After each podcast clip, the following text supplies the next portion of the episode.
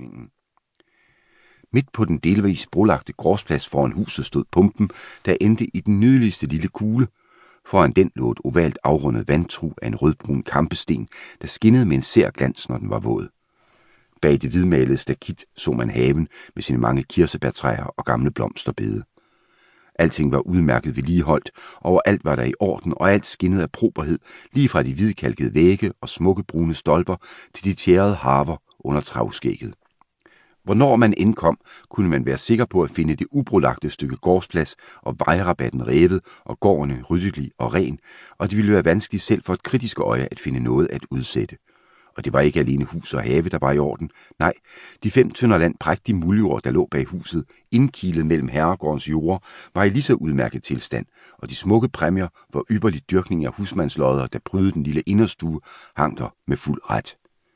Der var over den lille husmandslod udbredt dette forunderlige skær af hygge, denne farvetone, der ikke egentlig kan påpeges i noget bestemt, men dog er til stede i alt, både stort og småt, og som man vel nok tør sige er et særkende for de fynske hjem.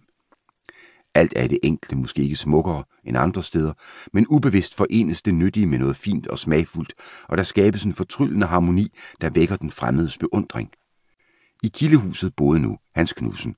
Af landsbyens folk kaldtes han ofte Kildemanden. Gennem sin far, den gamle Poul Knudsen, var han, om en langt ude, beslægtet med de store gråmænd, der havde de tre bedste gårde i Nærup, og hvor besidderne i ældre tider skiftevis havde Poulsen og Knudsen. Han var lidt under middelhøjde med et klogt, skæglyst ansigt. I selskab med andre var han formælende og stille.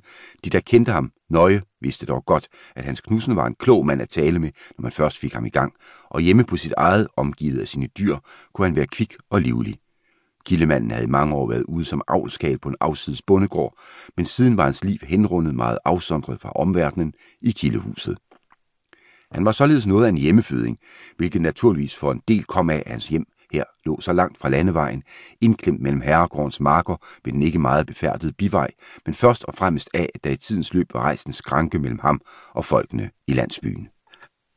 Oprindeligt var han af samme solide og gammeldags konservative anskuelse som alle beboerne i Nærup, med hvem han deltog i alt, naturligvis med de indskrænkninger, hans stilling som husmand førte med sig.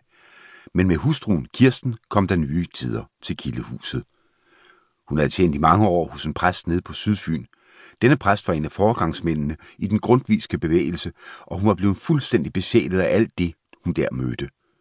Som det var skik i grundvigianismens første tider, blev hun som tyende fuldstændig indlemmet i familien og kom med til utallige møder og sammenkomster. Ja, havde en også lejlighed til flere gange at være sammen med Birkedal og andre store mænd, så det var intet under, at hun med liv og sjæl erklærede sig for ivrig grundvigianer. Hans Knudsen traf Kirsten på et besøg hos en farbror, der havde fået en rem af huden. Han havde da allerede gået hjemme i mange år, og hans officielle titel som ungkald var fastslået, da han var over de 40.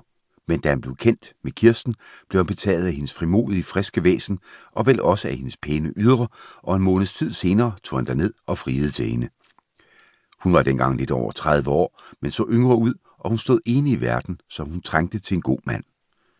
Hans Knudsen mærkede jo nok alt dette væsen med højravende talemåder og synge, og han tog sig imidlertid sindig en frisk skrå smilede lunt indvendigt og tænkte ved sig selv, at når først han fik Kirsten til nærop, skulle han pært med nok få de nykker pillet ud af hende.